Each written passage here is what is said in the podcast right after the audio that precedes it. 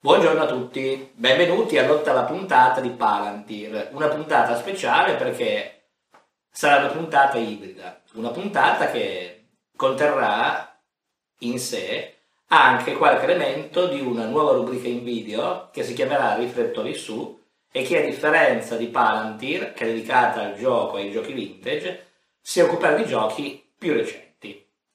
Non necessariamente giochi nuovi o riviste nuovi o libri nuovi, ma certamente non sono produzioni che al massimo siano uscite negli anni 90. Servirà a dare la nostra opinione anche per quanto riguarda l'attualità.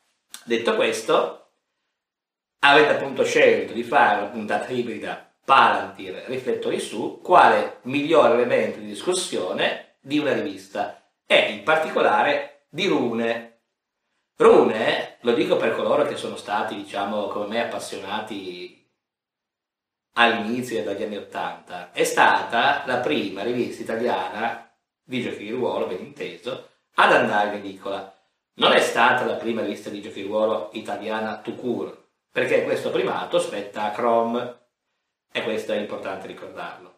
Ma è stata certamente la prima a uscire con una distribuzione, diciamo, consistente. Si parla di intorno alle 10.000 copie, tanto per, tanto per intendersi. Come è nata Rune? Rune nacque, come spesso accadde in quel periodo, questo vale anche per Chrome probabilmente, da una fanzine, cioè da una rivista amatoriale preesistente, fotocopiata e impaginata alla bella e meglio. Questo è, in particolare, il primo numero di una fanzine. È uscito nel gennaio del 1988 uscito un termine chiaramente molto generoso, e costava la bellezza di 4.000 lire, cioè 2 euro. La rivista, sottolineo, era stata messa insieme, come direbbero gli americani, con uno sputo e una preghiera, cioè alla bella e meglio. Questo è un esempio della grafica, se così vogliamo chiamarla, della nostra rivista. Questa invece è un esempio della qualità delle illustrazioni. Insomma, si parla di una produzione chiaramente dilettantesca, ma d'altronde una fanzine è una lista amatoriale e amatoriale vuol dire che si facevano le cose con i mezzi che si possedevano. Questa rivista nasce come organo di un'associazione, il L'Orso d'Orego di Torino, di cui fui fra i, fra i fondatori. La fanzine si distingueva, oltre che per una grafica francamente impossibile da leggere quasi, dall'avere un tono abbastanza, diciamo, aggressivo per quello che era, diciamo, lo standard dell'epoca e per quello che è anche lo standard attuale. Quando qualcosa non ci piaceva, non ci tiravamo indietro nel dirlo. In particolare, i litigi fra il nostro gruppo di redattori, chiamali così per generosità, e la strada di Visual Angelis sono diventati, per quelli che sono vissuti in quel periodo, qualcosa di, di epocale. Però la puntata non è dedicata alle polemiche con Giovanni Angelis, ma è dedicata alla rivista. La nostra fanzine, tra uno sforzo e un altro, viene pubblicata per, se ricordo bene, otto numeri. Dopodiché c'è la svolta. Qual è la svolta? All'epoca incominciano a essere utilizzate anche diciamo, a livello, come dire, personale, non solamente universitario industriale, le BBS. Le BBS sono fondamentalmente un uh, molto lontano antenato di quelli che sono diventati i siti, i forum e le mailing list. Anche le list in realtà ormai sono diventate una cosa del passato, però molti penso abbiano ancora una certa familiarità col concetto e di conseguenza le menziono. In una di queste BBS, uno del gruppo, Pier Andrea Sarco, entra in contatto con Marco Cibra, che si presenta come editore, editore di Sintagma Editrice. Loro parlano un po' e Cibra si esprime interessato a portare la rivista a un livello più alto, cioè a farla uscire in edicola. una simile opportunità per noi rappresenta veramente qualcosa di sbalorditivo e inimmaginabile. Era sempre stato il nostro sogno fare della rivista, della fanzine, mi correggo, qualcosa di più grande e migliore. E inizialmente avevamo trovato una strada. Questo è il risultato di quella strada. Questo è Rune numero 1, nuova serie fanzine. Aprendola si può notare che la grafica è nettamente migliorata rispetto al, ai numeri precedenti.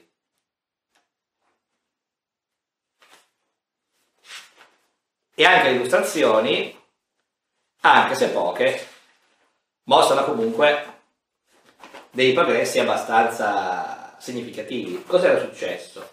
Era successo che la Regione Piemonte aveva lanciato un centro stampa giovanile per consentire ai gruppi di giovani come noi, all'epoca naturalmente, si parla sempre degli anni Ottanta, lanciarsi nell'ambito di quella che potremmo definire la microeditoria.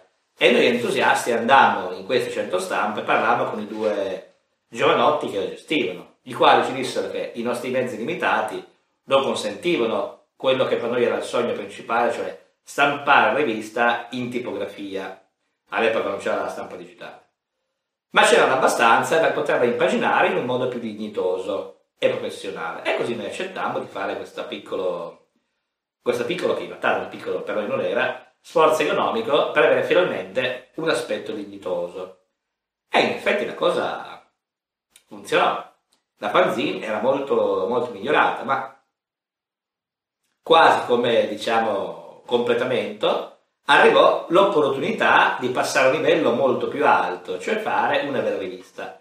Incontrammo il nostro, diciamo, editore Marco Cibra, parlammo con lui, discutemmo a lungo e alla fine stipulammo questo accordo. Noi ci saremmo impegnati a fare la rivista per un anno, offrendo gratis tutto il nostro lavoro di redazionale, illustrazione, di scrittore e quant'altro, lui aveva finanziato la stampa, a fine anno avremmo tirato le somme, se la rivista avesse segnato un, un attivo, avremmo diviso questo attivo.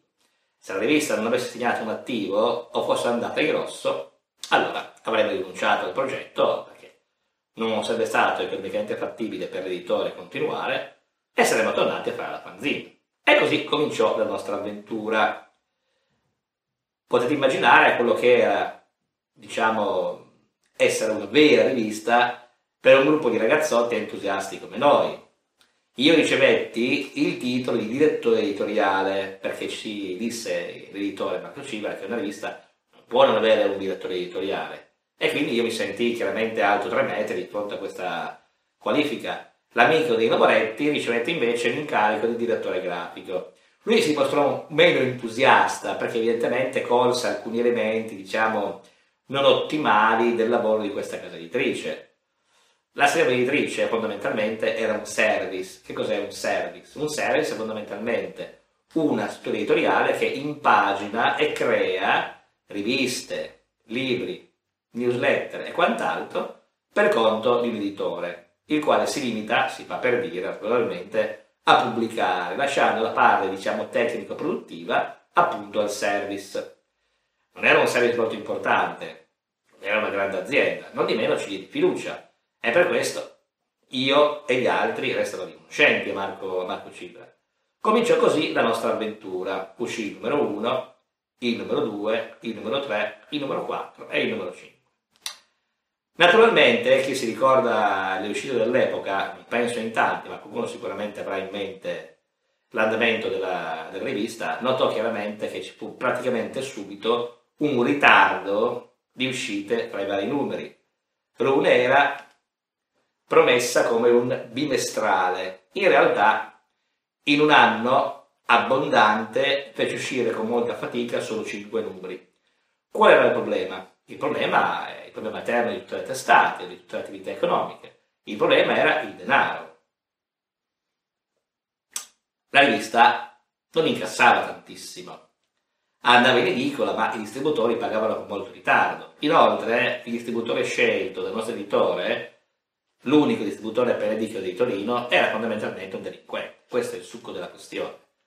Dico era un delinquente perché lui mandava indietro in reso alla scadenza i numeri che erano ancora imballati nella carta cellophane con cui il tipografo li aveva consegnati e lo faceva su grande scala. Dimostrava che lui probabilmente le riviste non le aveva mai mandate. E questo era molto deprimente per noi.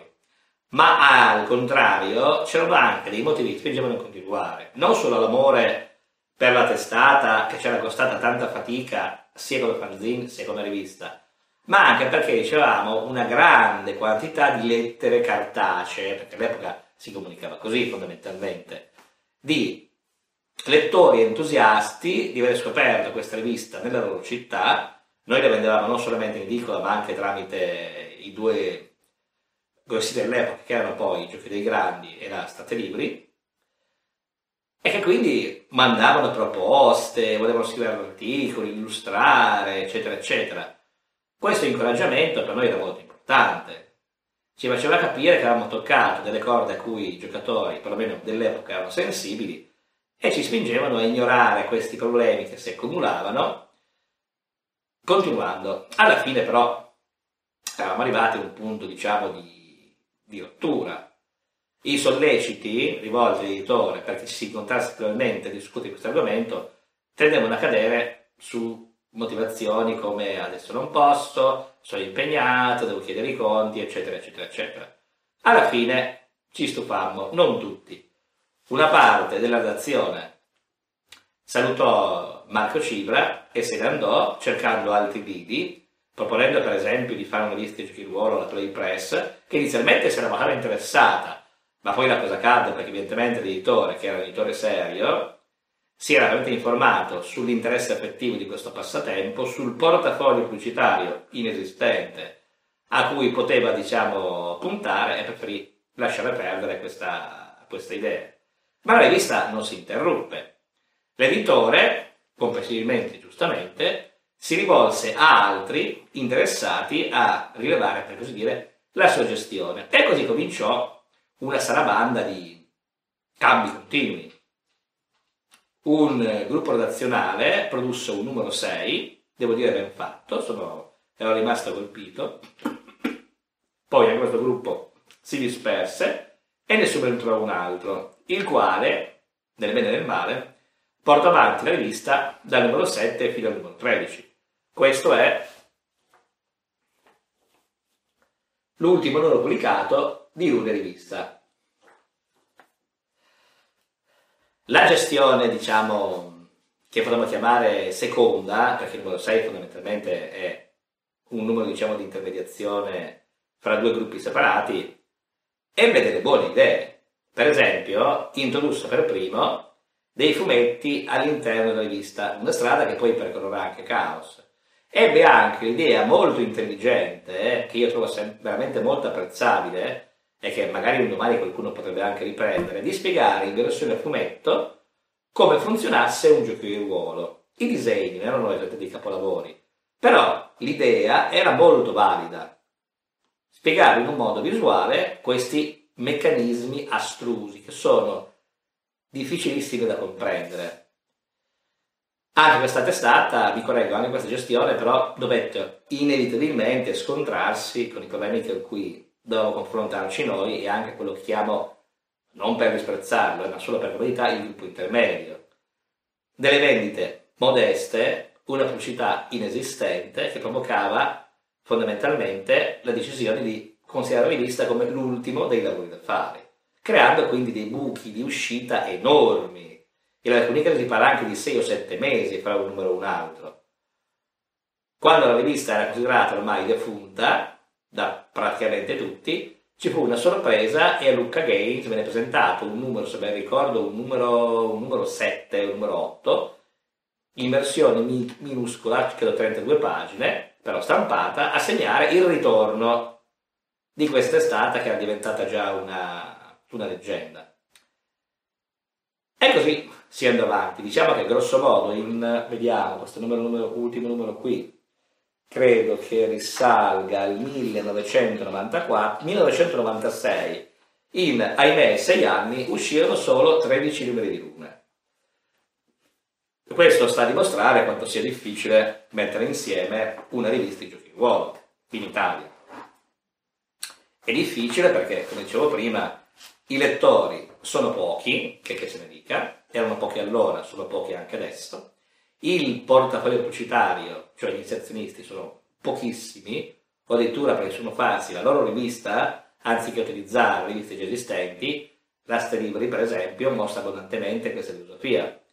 Uh, quando noi la contattammo al tempo dei tempi per sentire se fossero interessati a fare pubblicità sulla rivista, inizialmente ci dissero di sì, e infatti già nel numero 1 era apparsa, vediamo se lo trovo, una loro pagina pubblicitaria. Vediamo un po' se riusciamo a recuperarla. Eccola qua. Questa era una pubblicità della Steribili dell'epoca. Il problema naturalmente è che già dal secondo numero avevano lanciato una loro rivista, Excalibur, di cui poi parleremo, e quindi non c'era motivo di pagare pubblicità su un'altra, su un'altra testata. E qui il discorso lo possiamo allargare insomma anche, alla, anche all'attualità. Però magari lo faremo una, un'altra volta con una puntata specifica di riflettori su. Rune ha anche un'altra caratteristica, e cioè incredibilmente, dopo diciamo casus belli, Rune ha avuto un secondo round. Eccolo qui.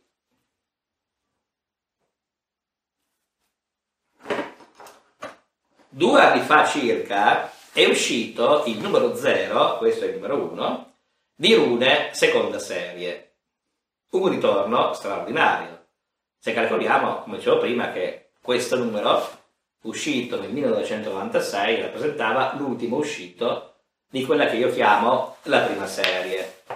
Che cos'è accaduto? È accaduto che due persone che io stimo, Luca Leasti e Mirko Pelliccioni, che hanno grosso modo la mia età, per cui sono ancora, diciamo, sensibili al discorso della carta stampata, avevano deciso di provare a rilanciare Chaos, che rimane ovviamente la rivista di ruolo per eccellenza in Italia, che ha avuto una vita molto lunga e ha pubblicato ben 75 numeri, è stata una grande testata, io sono stato collaboratore, redattore, avuto tanti ruoli, quindi la apprezza molto e la ricordo con molto affetto e con molta stima.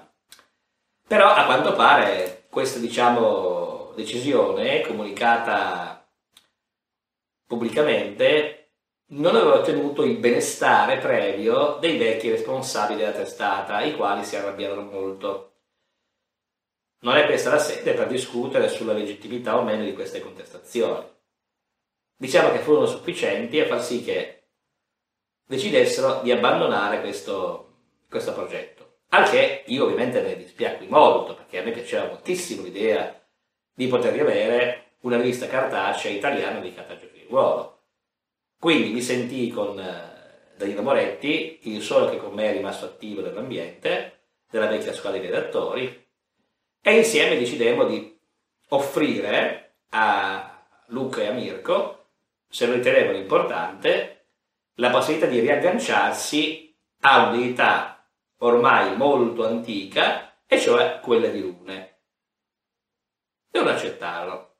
E quindi cominciò ovviamente la ricerca di articoli, di illustratori e quant'altro, e ci fu l'uscita del numero 0 di, di Rune. Il numero 0 uscì, se la memoria non mi inganna, durante Play 2018.